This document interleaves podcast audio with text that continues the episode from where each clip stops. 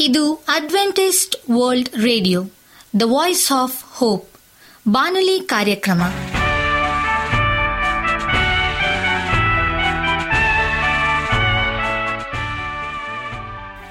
ನಮಸ್ಕಾರ ಪ್ರೀತಿಯ ಕೇಳುಗರೆ, ನಾನು ನಿಮ್ಮ ಆಕಾಂಕ್ಷ ಪಾಲ್.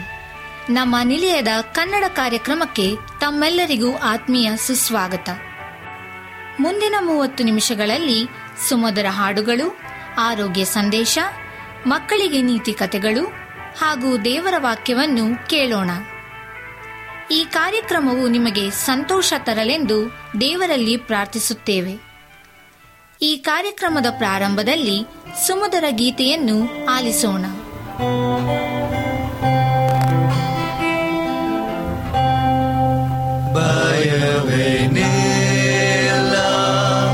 ಸಂತೋಷವೇ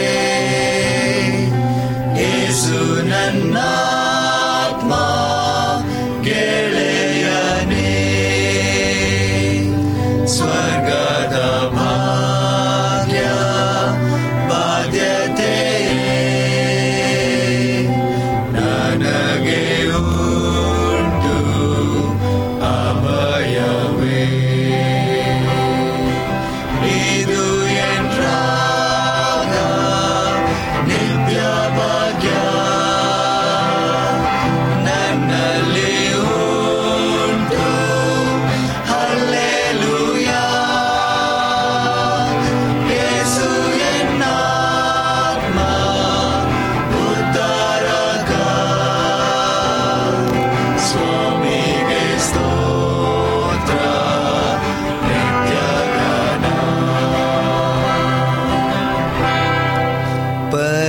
should I?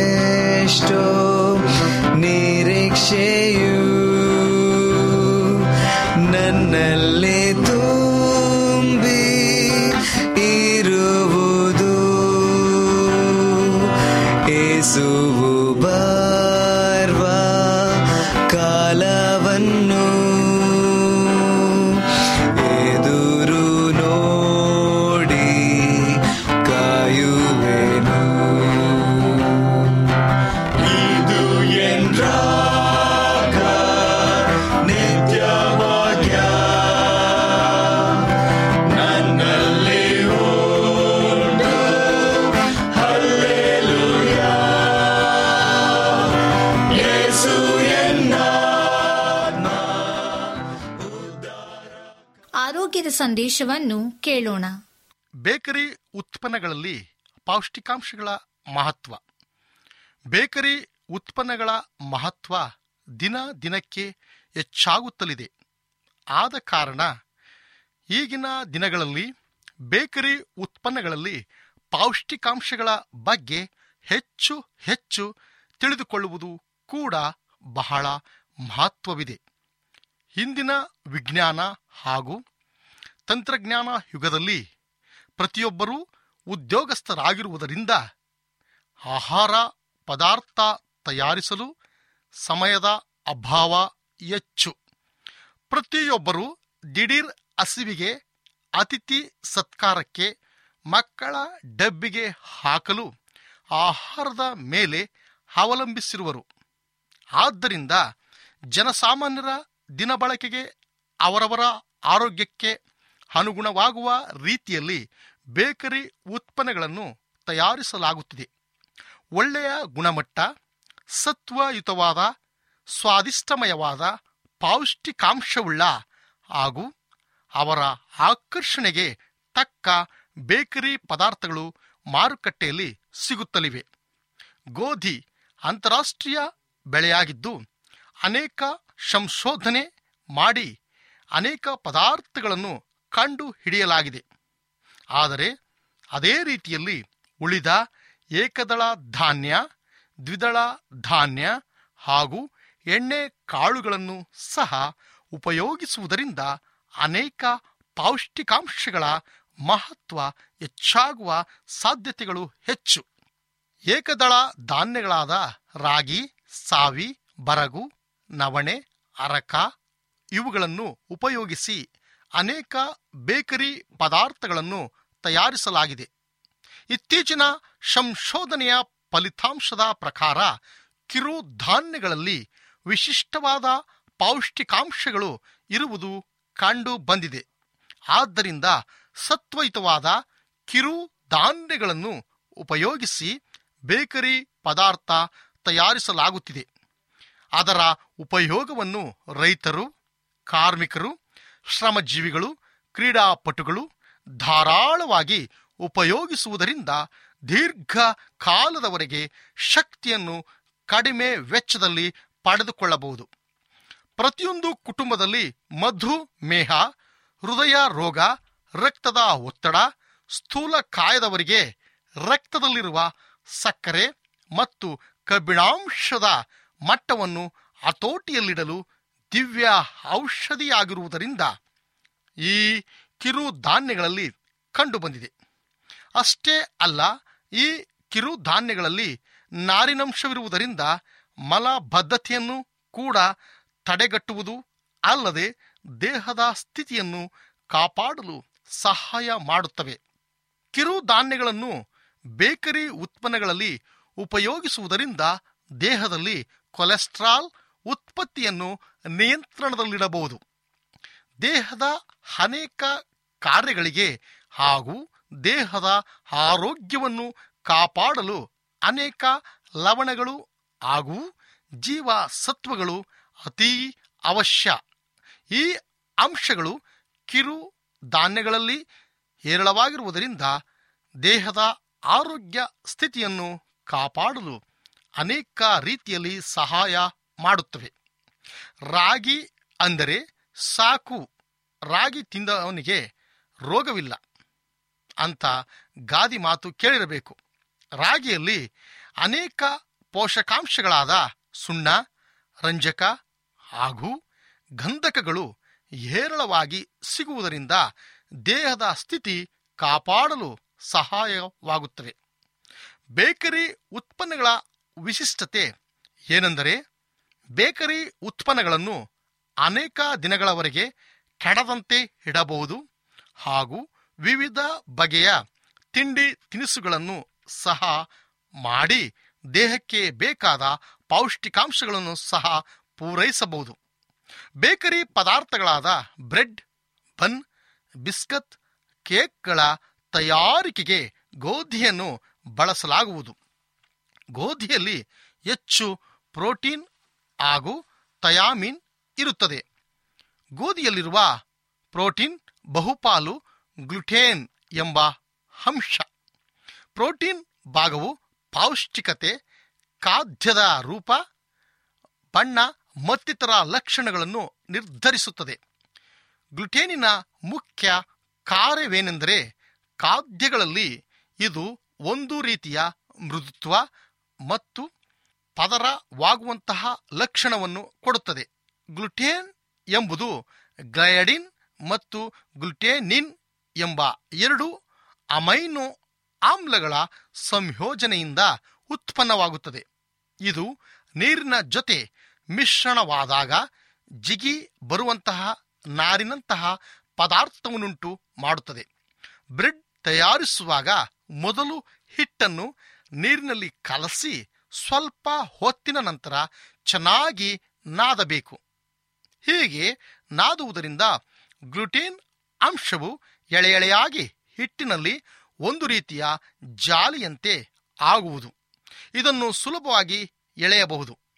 ಬೇಯಿಸಿದಾಗ ಹಬೆಗೆ ಇದು ಪದರ ಪದರಾಗಿ ಹುಬ್ಬುವುದು. ಗ್ಲುಟೀನ್ ಕಡಿಮೆ ಇದ್ದ ಹಿಟ್ಟಿನಿಂದ ತಯಾರಿಸಿದ ಖಾದ್ಯಗಳು ಸುಲಭವಾಗಿ ಮುರಿಯುತ್ತವೆ ಮತ್ತು ಪುಡಿ ಪುಡಿಯಾಗುತ್ತವೆ. ಈಗ ನಮ್ಮ ಬಾನಲಿ ಬೋಧಕರಾದಂಥ ಸುರೇಂದ್ರ ರವರಿಂದ ದೇವರ ವಾಕ್ಯವನ್ನು ಕೇಳೋಣ. ನಿಮ್ಮ ಜೀವನಕ್ಕಾಗಿ ದೇವರ ಉದ್ದೇಶವೇನು ಮತ್ತು ಅದನ್ನು ಹೇಗೆ ಕಂಡುಹಿಡಿಯುವುದು ಎಂಬ ಭಾಗ ಮೊದಲನೆಯನ್ನು ನಾವು ತಿಳಿದುಕೊಳ್ಳೋಣ. ನಮಸ್ಕಾರ ಆತ್ಮೀಯ ಕೇಳಿಗರೆ ಇದು ಅಡ್ವೆಂಟೇಜ್ ವರ್ಲ್ಡ್ ರೇಡಿಯೋ ಅರ್ಪಿಸುವ ಅನುದಿನದ ಮನ್ನ ಬಾನುಲಿ ಕಾರ್ಯಕ್ರಮಕ್ಕೆ ತಮ್ಮೆಲ್ಲರಿಗೂ ನಿಮ್ಮ ಬಾನುಲಿ ಬೋಧಕನಾದ ಸುರೇಂದ್ರನು ಮಾಡುವ ನಮಸ್ಕಾರಗಳು. ಈ ಬಾನುಲಿ ಕಾರ್ಯಕ್ರಮವು ತಮ್ಮೆಲ್ಲರಿಗೂ ಸಂತಸ ತಂದಿದೆ ಎಂಬುದಾಗಿ ನಾವು ನಂಬುತ್ತೇವೆ ಮತ್ತು ನಿಮಗಾಗಿ ನಿತ್ಯವೂ ಪ್ರಾರ್ಥಿಸುತ್ತೇವೆ. ನಿಮ್ಮ ಅನಿಸಿಕೆ ಹಾಗೂ ಸಲಹೆ, ಪ್ರಾರ್ಥನಾ ವಿಜ್ಞಾಪನೆಗಳು ಇರುವುದಾದರೆ ನೀವು ನಮಗೆ ಪತ್ರಗಳ ಮೂಲಕವಾಗಿ ಅಥವಾ ದೂರವಾಣಿ ಮೂಲಕವಾಗಿ ಸಂಧಿಸಬಹುದು. ನಮ್ಮ ದೂರವಾಣಿ ಸಂಖ್ಯೆಯು ಒಂಬತ್ತು ಸೊನ್ನೆ ಆರು ಸೊನ್ನೆ ಆರು ಎಂಟು ನಾಲ್ಕು ಏಳು ಏಳು ಮೂರು. ನಮ್ಮ email address Surendra June four five six at Gmail dot com. ಈ ಬಾನುಲಿ ರೇಡಿಯೋ ಕಾರ್ಯಕ್ರಮವನ್ನು ನಿಮ್ಮ ಮೊಬೈಲ್ನಲ್ಲಿ ಸಹ ಕೇಳಬಹುದು. ನಿಮ್ಮಲ್ಲಿ ಐಫೋನ್ ಮತ್ತು ಆಂಡ್ರಾಯ್ಡ್ ಮೊಬೈಲ್ ಇರುವುದಾದರೆ ಪ್ಲೇಸ್ಟೋರ್ಗೆ ಹೋಗಿ ವಾಯ್ಸ್ ಆಫ್ ಓಪ್ ಎಂಬ ಆ್ಯಪನ್ನು ಡೌನ್ಲೋಡ್ ಮಾಡಿಕೊಂಡು ನಮ್ಮ ಈ ಕನ್ನಡ ಕಾರ್ಯಕ್ರಮವನ್ನು ಕೇಳಬಹುದು. ಈ ಕಾರ್ಯಕ್ರಮದ ಮೂಲಕ ನೀವು ದೇವರ ಆಶೀರ್ವಾದ ಮತ್ತು ಅದ್ಭುತಗಳನ್ನು ಹೊಂದಿರುವುದಾದರೆ ನಿಮ್ಮ ಸಾಕ್ಷಿಯ ಜೀವಿತವನ್ನು ನಮ್ಮ ಕೂಡ ಹಂಚಿಕೊಳ್ಳುವಾಗೆ ತಮ್ಮಲ್ಲಿ ಕೇಳಿಕೊಳ್ಳುತ್ತೇವೆ. ನಮಸ್ಕಾರ ಆತ್ಮೀಯ ಕೇಳಿಗರೆ, ಈ ಸಮಯದಲ್ಲಿ ಸತ್ಯವೇದ ಭಾಗದಿಂದ ಆರಿಸಿಕೊಂಡಂತಹ ಶಿರೋನಾಮೆಯ ಭಾಗವು ನಿಮ್ಮ ಜೀವನಕ್ಕಾಗಿ ದೇವರ ಉದ್ದೇಶವೇನು ಮತ್ತು ಅದನ್ನು ಹೇಗೆ ಕಂಡುಹಿಡಿಯುವುದು ಎಂಬ ಮೊದಲನೇ ಭಾಗವನ್ನು ಕುರಿತು ಧ್ಯಾನ ಮಾಡಿಕೊಳ್ಳೋಣ. ನಮ್ಮ ಜೀವಿತದಲ್ಲಿ ದೇವರ ಉದ್ದೇಶವು ಬಹಳವಾಗಿದೆ. ಆತನ ಉದ್ದೇಶವು ನಮ್ಮನ್ನು ಯಾವ ಕಡೆಗೆ ನಡೆಸುತ್ತದೆ ಎಂಬುದಾಗಿ ಆತನಿಗೆ ಮಾತ್ರ ಗೊತ್ತಿದೆ. ನಾವೆಲ್ಲರೂ ಸಹ ಪಾತ್ರಧಾರಿಗಳು. ಆಗಿರುವಾಗ ಆತನು ಆಡಿಸಿದಂತೆ ನಾವು ಆಡಬೇಕಾಗಿದೆ. ನಮ್ಮ ಜೀವನಕ್ಕಾಗಿ ನಾವು ಅನೇಕ ರೀತಿಯಾದಂಥ ಯೋಜನೆಗಳನ್ನು ನಾವು ಹಾಕಿಕೊಳ್ಳುತ್ತೇವೆ. ನಾನು ಮುಂದೆ ಏನಾಗಬೇಕು, ಏನು ಮಾಡಬೇಕು, ನನ್ನ ಕುಟುಂಬಕ್ಕಾಗಿ ಯಾವ ವ್ಯವಸ್ಥೆಯನ್ನು ಮಾಡಬೇಕು ಎಂಬುದಾಗಿ ನಾವು ಅನೇಕ ಉದ್ದೇಶಗಳನ್ನು ನಾವು ನಮ್ಮ ಜೀವಿತದಲ್ಲಿ ಇಟ್ಟುಕೊಂಡಿದ್ದೇವೆ. ಆದರೆ ದೇವರ ಉದ್ದೇಶವೇನು ನಮ್ಮ ಜೀವಿತದಲ್ಲಿ? ಅದನ್ನು ನಾವು ಕಂಡುಕೊಳ್ಳುವುದು ಹೇಗೆ ಎಂಬುದನ್ನು ನಾವು ಈ ದಿನದಲ್ಲಿ ಕಲಿತುಕೊಳ್ಳುವ. ಮೊದಲನೇದಾಗಿ ದೇವರು ನಮ್ಮನ್ನು ಸಹ ಯೇಸುವನ್ನು ಪ್ರೀತಿಸಿದ ಹಾಗೆ ಆತನು ಪ್ರೀತಿಸುತ್ತಾನೆ. ಅಂದರೆ ತಂದೆಯಾದ ದೇವರು ಮಗನಾದಂತಹ ಯೇಸು ಕ್ರಿಸ್ತನನ್ನು ಪ್ರೀತಿಸಿದ ಹಾಗೆ ಆತನು ಸಹ ನಮ್ಮನ್ನು ಪ್ರೀತಿಸುತ್ತಾನೆ. ಯೋಹಾನನ ಬರೆಸುವಾರ್ತೆ ಹದಿನೇಳನೇ ಅಧ್ಯಾಯ ಇಪ್ಪತ್ತ ಮೂರನೇ ವಚನದಲ್ಲಿ, ನೀನು ನನ್ನನ್ನು ಪ್ರೀತಿಸಿದಂತೆ ಅವರನ್ನೂ ಪ್ರೀತಿಸಿದ್ದಿ ಎಂಬುದಾಗಿ ಸತ್ಯವೇದದಲ್ಲಿ ದೇವರ ವಾಕ್ಯವು ತಿಳಿಸುತ್ತದೆ. ಇದು ನಾನು ಸತ್ಯವೇದದಲ್ಲಿ ಕಂಡುಕೊಂಡಿರುವ ಅತಿ ದೊಡ್ಡವಾದಂತಹ ಸತ್ಯವಾಗಿದೆ. ಇದು ಒಬ್ಬ ಭರವಸೆ ಇಲ್ಲದ, ನಿರುತ್ಸಾಹಿ ವಿಶ್ವಾಸಿಯಾಗಿದ್ದ ನಮ್ಮನ್ನು ಯಾವಾಗಲೂ ದೇವರಲ್ಲಿ ಸಂಪೂರ್ಣ ಭರವಸೆ ಹೊಂದಿರುವ ಮತ್ತು ಕರ್ತನ ಆನಂದದಿಂದ ತುಂಬಿರುವ ವಿಶ್ವಾಸಿಯನ್ನಾಗಿ ಇದು ಮಾರ್ಪಡಿಸುತ್ತದೆ. ಸತ್ಯವೇದದಲ್ಲಿ ದೇವರು ನಮ್ಮನ್ನು ಪ್ರೀತಿಸುತ್ತಾನೆಂದು ತಿಳಿಸುವ ಅನೇಕ ಸತ್ಯವೇದದ ವಚನಗಳಿವೆ. ಆದರೆ ಆ ಪ್ರೀತಿಯ ಪ್ರಯಾಣ ಎಷ್ಟಿದೆ ಎಂದು ನಮಗೆ ತೋರಿಸುವುದು ಇದೊಂದೇ ವಚನವಾಗಿದೆ. ಆತನು ಯೇಸುವನ್ನು ಪ್ರೀತಿಸಿದ ಹಾಗೆಯೇ ನಮ್ಮನ್ನು ಪ್ರೀತಿಸುತ್ತಾನೆ.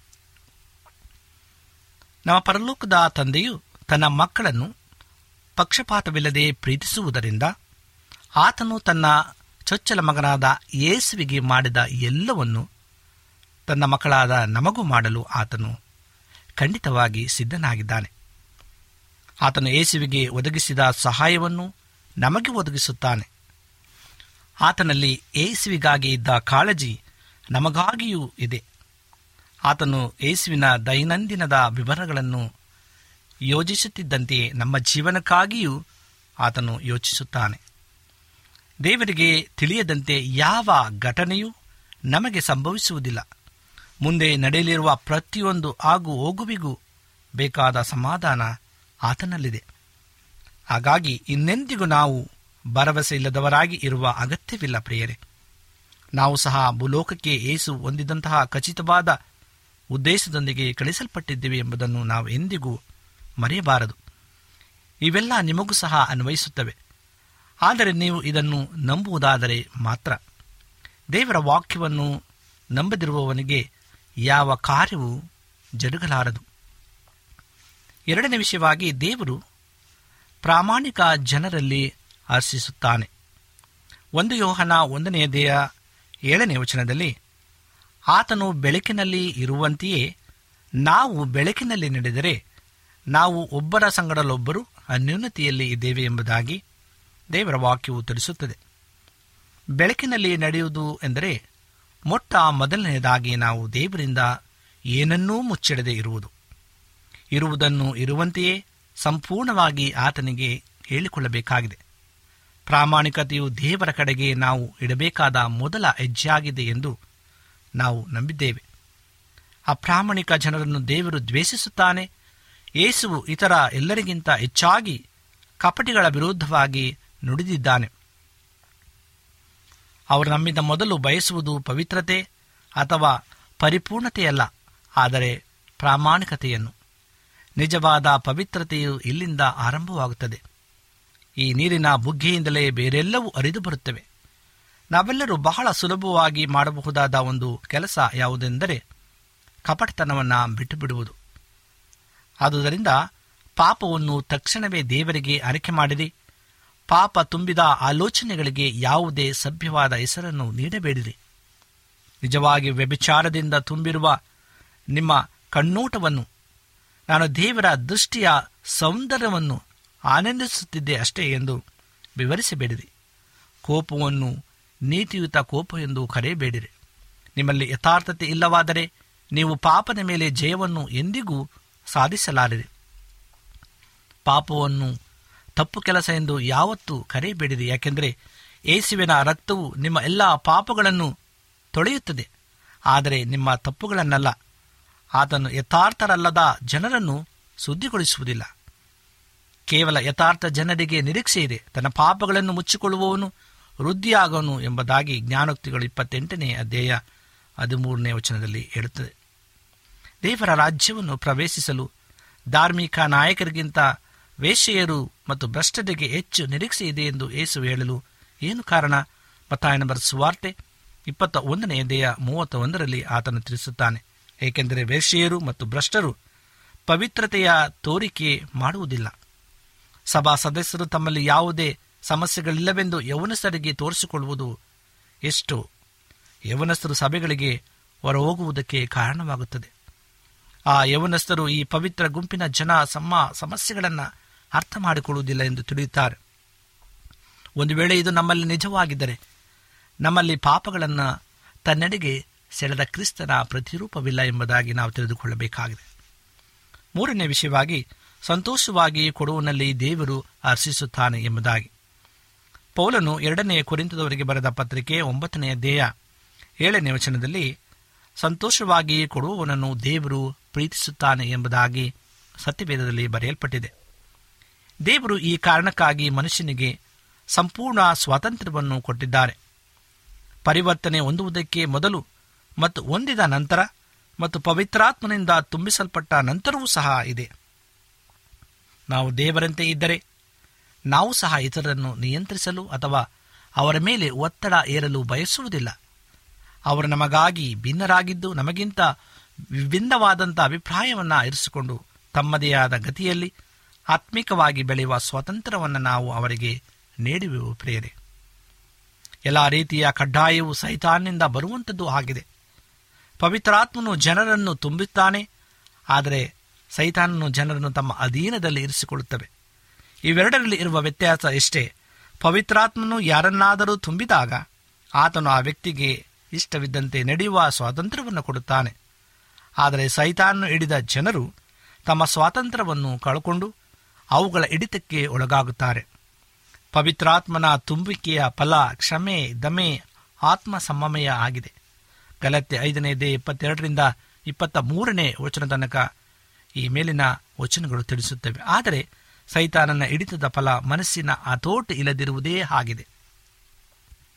ನಾವು ನೆನಪಿನಲ್ಲಿ ಇಡಬೇಕಾದುದು ಏನೆಂದರೆ, ನಾವು ದೇವರಿಗಾಗಿ ಮಾಡುವ ಯಾವುದೇ ಕೆಲಸವನ್ನು ಇಷ್ಟಪಟ್ಟು ಸಂತೋಷವಾಗಿ ಉಚಿತವಾಗಿ ಮತ್ತು ಒತ್ತಾಯವಿಲ್ಲದೆ ಮಾಡದಿದ್ದಲ್ಲಿ ಅದು ನಿರ್ಜೀವ ಕಾರ್ಯವಾಗಿದೆ.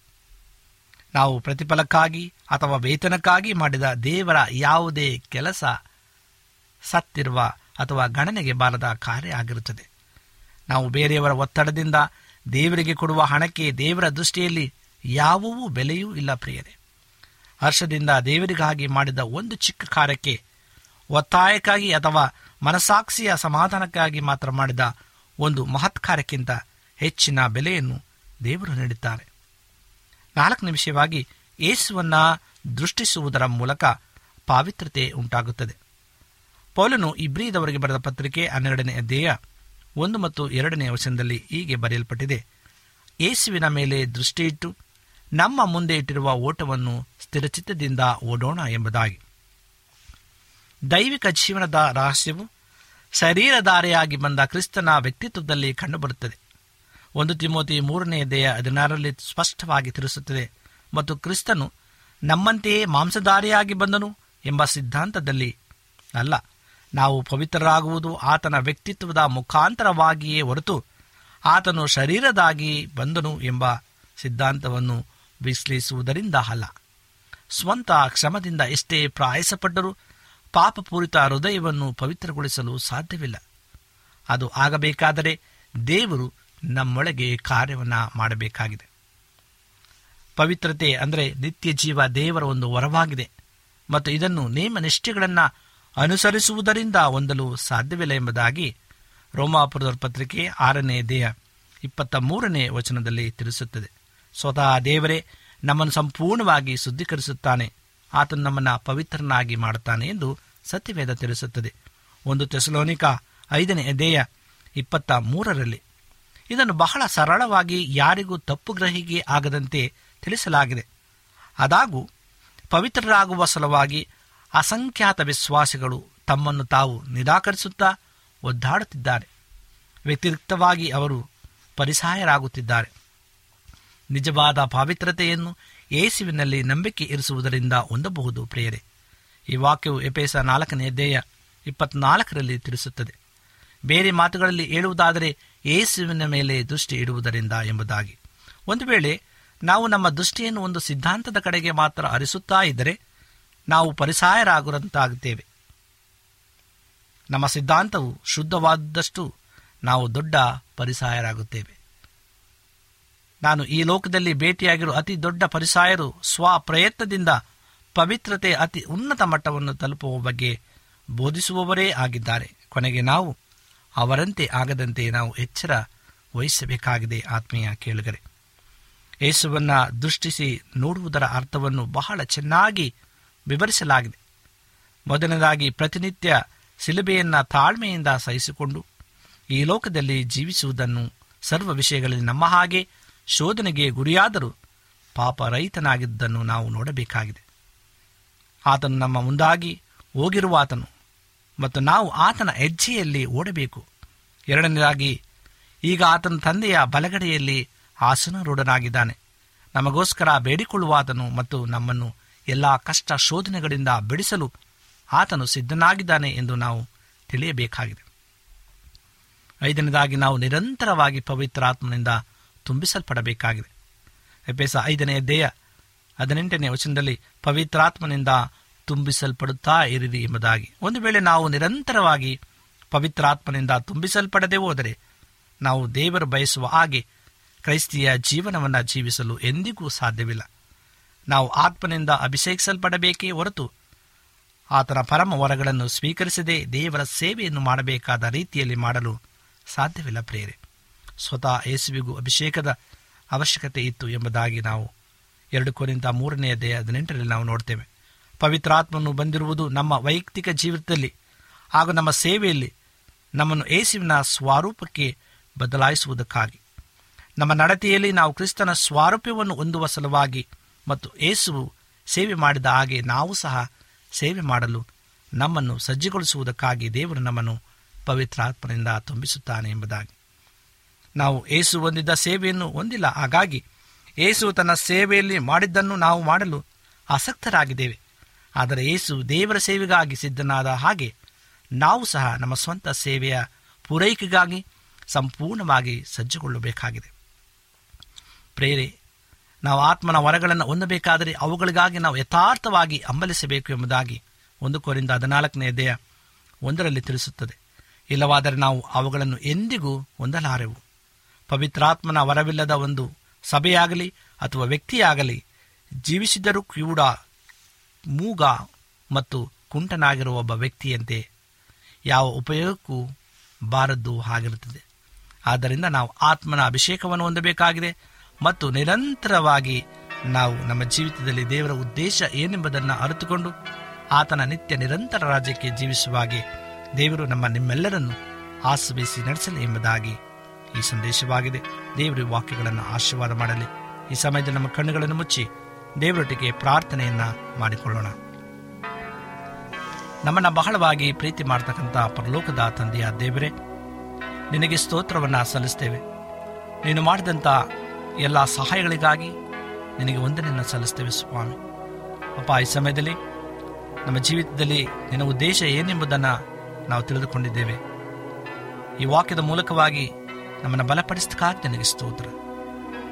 ತಂದೆ ನಮ್ಮೆಲ್ಲರನ್ನ ನಿಮ್ಮ ಕರಡುಗೊಪ್ಪಿಸ್ತೇವೆ ಪ್ರತಿ ಒಬ್ಬೊಬ್ಬರನ್ನು ನೀನು ಹೆಸರೆಸರಾಗಿ ಆಶೀರ್ವದಿಸು, ಬಲಪಡಿಸು. ಈ ವಾಕ್ಯಗಳನ್ನು ಕೇಳುತ್ತಿರುವಂಥವರನ್ನು ಮತ್ತು ತಲೆಬಾಗಿರ್ತಕ್ಕಂಥವರನ್ನು ಎಲ್ಲರನ್ನು ನಿನ್ನ ಕರಗಳಿಗೊಪ್ಪಿಸ್ಕೊಡ್ತಾ ಏಸು ಕ್ರಿಸ್ತನ ಮುದ್ದಾದ ನಾಮದಲ್ಲಿ ಬೇಡಿಕೊಳ್ಳುತ್ತೇವೆ ತಂದೆಯೇ ಆಮೇನ್. ನಿಮಗೆ ಸತ್ಯವೇದದ ಬಗ್ಗೆ ಹೆಚ್ಚಿನ ಮಾಹಿತಿ ಬೇಕಾದರೆ ನಮ್ಮ ವಿಳಾಸಕ್ಕೆ ಪತ್ರ ಬರೆಯಿರಿ. ಅಥವಾ ದೂರವಾಣಿ ಕರೆ ಮಾಡಿರಿ. ನಮ್ಮ ದೂರವಾಣಿಯ ಸಂಖ್ಯೆ ಒಂಬತ್ತು ಸೊನ್ನೆ ಆರು ಸೊನ್ನೆ ಆರು ಎಂಟು ನಾಲ್ಕು ಏಳು ಏಳು ಮೂರು ಹಾಗೂ ಎಂಟು ಮೂರು ಒಂಬತ್ತು ಸೊನ್ನೆ ಆರು ಸೊನ್ನೆ ಐದು ಎರಡು ಒಂಬತ್ತು ಒಂಬತ್ತು.